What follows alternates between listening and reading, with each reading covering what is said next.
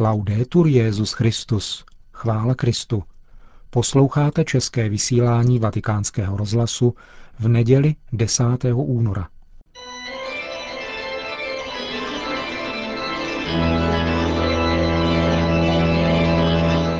Církev a svět. Náš nedělní komentář. Připravil Milan Glázer.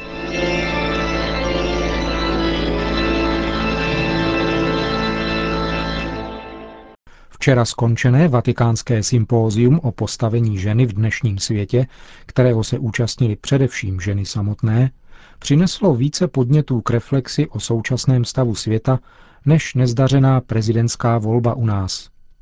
Jedna z přednášejících žen na sympóziu například prohlásila, že ženy mají svůj díl viny na šíření konzumismu, který ponižuje ženu na zboží. Řekla to profesorka práv na americké katolické univerzitě ve Washingtonu, mimochodem velice pohledná, Helen Alváre. A ještě k tomu dodala, že je to důsledek prvotního hříchu. Že na tom něco může být, napovídá například i televizní sledovanost volby České mis, která s největší pravděpodobností překoná sledovanost prezidentské volby, třeba že tam se mnozí také předvedli. V klimatu vtíravého konzumismu, který charakterizuje dnešní životní prostředí člověka, poznamenala dále profesorka Alváre, je takřka nevyhnutelné, že se z lidských bytostí stává produkt. Fyzická krása žen a jejich pohlavní komplementarita s muži se v kontextu tržní ekonomiky stává obzvláště žádoucí a tím lukrativní. Stačí pomyslet na to, vypočítává, že pornografický průmysl má roční obrat 60 miliard dolarů a odhaduje se, že ve Spojených státech jeho produkty přitahují alespoň jednou do měsíce 40% všech uživatelů internetu a 70% surfařů mužského pohlaví ve věku od 18 do 34 let. Kromě toho je alarmující míra, s jakou ženy jednotlivě i za pomoci organizovaných skupin přijímají svou komercionalizaci – Jan Pavel II. ve svém pojednání Teologie těla hovoří o účinku prvotního hříchu u ženy, když cituje biblická slova z knihy Geneze, kterými se Bůh obrací k ženě bezprostředně po prvotním hříchu. Budeš toužit po muži a on ti bude vládnout. Jan Pavel II. spatřuje v těchto slovech výraz nenasytné touhy ženy po spojení, které však není o ním prvotním, bohem zamýšleným společenstvím, nýbrž výrazem touhy zmocnit se druhého jakožto předmětu. Právě spolupráce žen, ba dokonce povzbuzování ostatních k tomu, aby ze svého těla učinili předmět, je moderním projevem oné inklinace, kterou katolíci nazývají prvotní hřích, tvrdí Helen Alváre. Ženy tak sami sebe degradují, protože se domnívají, že to vede ke zblížení s mužem. A profesorka Alváre upřesňuje, to se neomezuje jenom na pornografický průmysl nebo reklamu či film, ale projevuje se to spíše v tom, že si ženy kupují oděvy určené ke zdůraznění a vystavení na odiv o něch částí těla, které jsou sexuálně přitažlivé. Mnohé ženy se navíc často degradují i tím, co říkají. Zneklidňujícím aspektem sebeidentifikace žen s komercionalizací jejich vlastního těla pokračuje paní profesorka, je to, že vlivné feministické kruhy, v paradoxní zhodě s těmi maskulinními, zdůrazňují to, že právě tato tendence je projevem svobody žen, přičemž identifikují svobodu a sexualitu zbavenou jakékoliv disciplíny. Tento feminismus tak vlastně vybízí ženy k tomu, aby imitovali maskulinní verzi důsledku prvotního hříchu, tedy moc a vládu za účelem dosažení rovnosti a štěstí. Skutečný výsledek je ovšem přesně opačný. Jedním z mediálních produktů komercionalizace ženské krásy je tzv. modeling, třeba že z toho, jak jsou v médiích osobnosti modelek prezentovány, by mohl mít člověk dojem, že jejich hlavní náplní je charitativní činnost. I mužům s menšinovou sexuální orientací je ovšem zřejmé, že modelky jsou chtě nechtě především nástrojem vyvolávání zcela odlišných lidských tužeb, jež jsou tržně rozličnými způsoby dobře využitelné. Snaha médií prezentovat tyto ženy v příznivém světle, třeba vyzdvihováním a podporou jejich charitativní činnosti, je sice v zásadě chválihodná, ale do věrohodnosti jí mnoho schází, protože ponechává nevyřešen problém zásadní. Propagaci zdegenerovaného světa sice přirozených, ale od konkrétní reality lidských vztahů zcela odtržených a tudíž nepravdivých tužeb a názorů, poškozujících důstojnost ženy ve světě. A kromě toho, jak píše papež ve svém poselství k letošní postní době, pomáhat trpícím a opuštěným je spíše spravedlivá povinnost než skutek lásky. A to tím více, mohli bychom dodat, s čím větších přebytků se něco dává. Hlas pohledné americké profesorky práv určitě stojí za slyšení, protože se dotýká opomíjené otázky životního prostředí, které by si také zasloužilo ochranu. Nabízí argumenty ke klidné úvaze, jež je přes všechnu choulostivost tématu více než potřebná.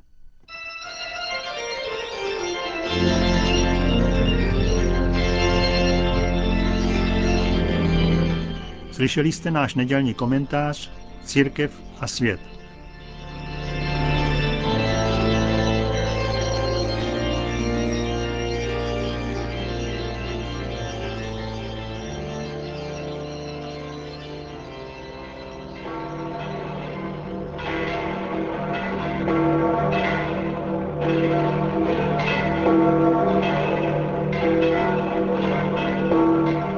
Za hřejivého svitu slunce, které v Římě už věští blížící se jaro, přišlo dnes na náměstí svatého Petra několik desítek tisíc lidí, aby si tuto první neděli postní vyslechlo promluvu svatého otce před modlitbou Anděl Páně. Cari fratelli e sorelle, Drazí bratři a sestry, mercoledì scorso, con il digiuno e il rito delle ceneri, siamo entrati nella Quaresima. Ma che significa entrare? Minulou středu jsme postem a obřadem udílení popelce vstoupili do postní doby. Co však znamená vstoupit do postní doby? Znamená to zahájit čas zvláštního úsilí v duchovním boji, kterým se stavíme proti zlu přítomnému ve světě, především proti jeho příčinám, až k té poslední příčině, kterou je Satan. Neznamená to přenést problém zla na druhé, na společnost nebo na Boha, ale uznat vlastní odpovědnost a vědomně ji na sebe vzít. V této souvislosti pro nás, křesťany, zní naléhavě Ježíšova výzva k tomu, abychom na sebe každý vzal svůj kříž a následoval ho s pokorou a důvěrou. Kříž, jakkoliv může být tíživý, není synonymem neštěstí, pohromy, které je třeba se pokud možno vyhnout, ale příležitost k následování Ježíše a tím k získání síly v boji proti hříchu a zlu. Vstoupit do postní doby proto znamená obnovit osobní a komunitní rozhodnutí čelit zlu spolu s Kristem.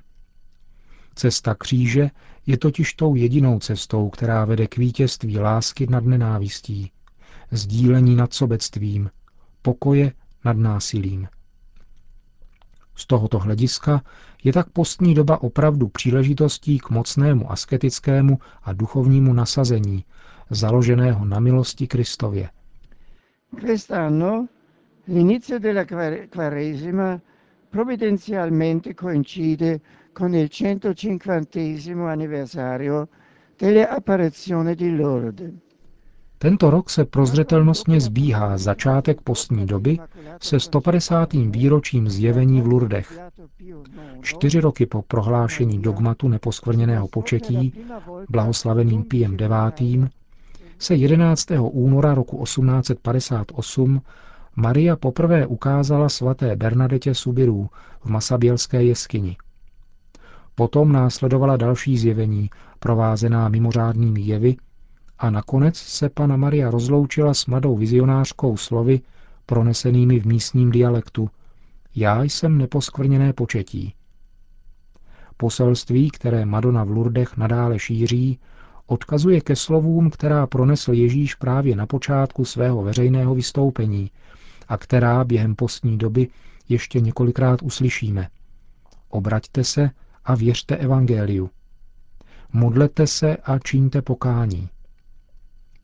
Přijměme Marínu výzvu, která je ozvěnou výzvy Kristovi, a prosme ji, aby nám vymohla vstoupit s vírou do postní doby, abychom tento čas milosti žili s vnitřní radostí a velkodušným nasazením. Alla Vergine affidiamo anche i malati e quanti se ne prendono amorevole cura. Nejsvětější paně svěřme také nemocné, i ty, kteří o ně s láskou pečují. Na zítřek, den památky Pany Marie Lurdské, totiž připadá Světový den nemocných. Z celého srdce zdravím poutníky, kteří se zhromáždí v bazilice svatého Petra, vedení kardinálem Lozáno Baragánem, předsedou Papežské rady pro pastoraci ve zdravotnictví. Bohužel se zítra večer s nimi nemohu setkat, protože dnes večer začínám duchovní cvičení. Ale v tichu a usebrání se budu modlit za ně a za všechny potřeby církve a světa. A těm, kteří mne budou chtít ve svých modlitbách připomenout pánu, předem upřímně děkuji. Il mio grazie sincero. Po společné modlitbě Anděl Páně pak svatý otec udělil všem své apoštolské požehnání. Sit nomen Domini benedictum. Ex hoc nunc et usque in seculum. Adiutorium nostrum in nomine Domini. Qui fecit celum et terram. Benedicat vos omnipotens Deus, Pater et Filius et Spiritus Sanctus. Amen.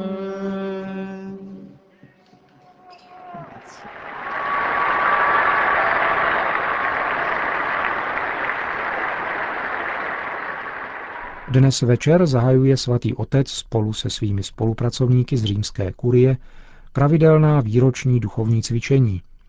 Letos je exercitátorem kardinál Albert Vanois z Tovaristva Ježíšova, který byl dlouholetým sekretářem Papežské biblické komise a vyučuje na Papežském biblickém ústavu. Téma letošních exercicí tvoří citát z listu židům. Přijměme Krista našeho velekněze, protože máme vynikajícího velekněze, který prošel až do nejvyššího nebe. Je to Ježíš, Boží syn. Proto se pevně držme svého vyznání.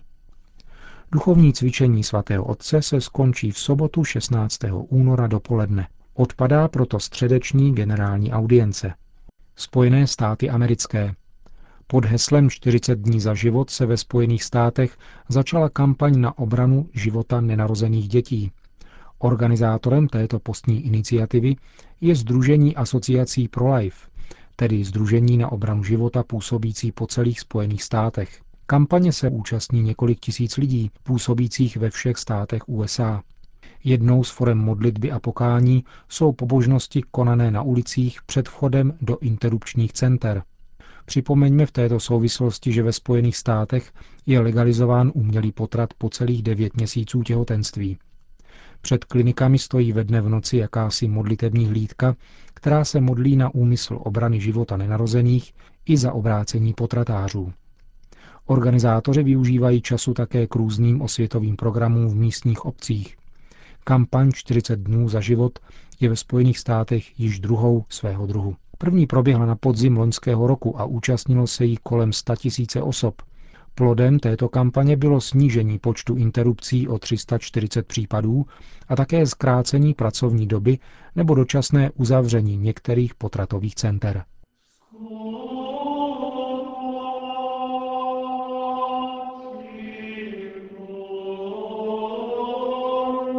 A tím končíme dnešní české vysílání vatikánského rozhlasu.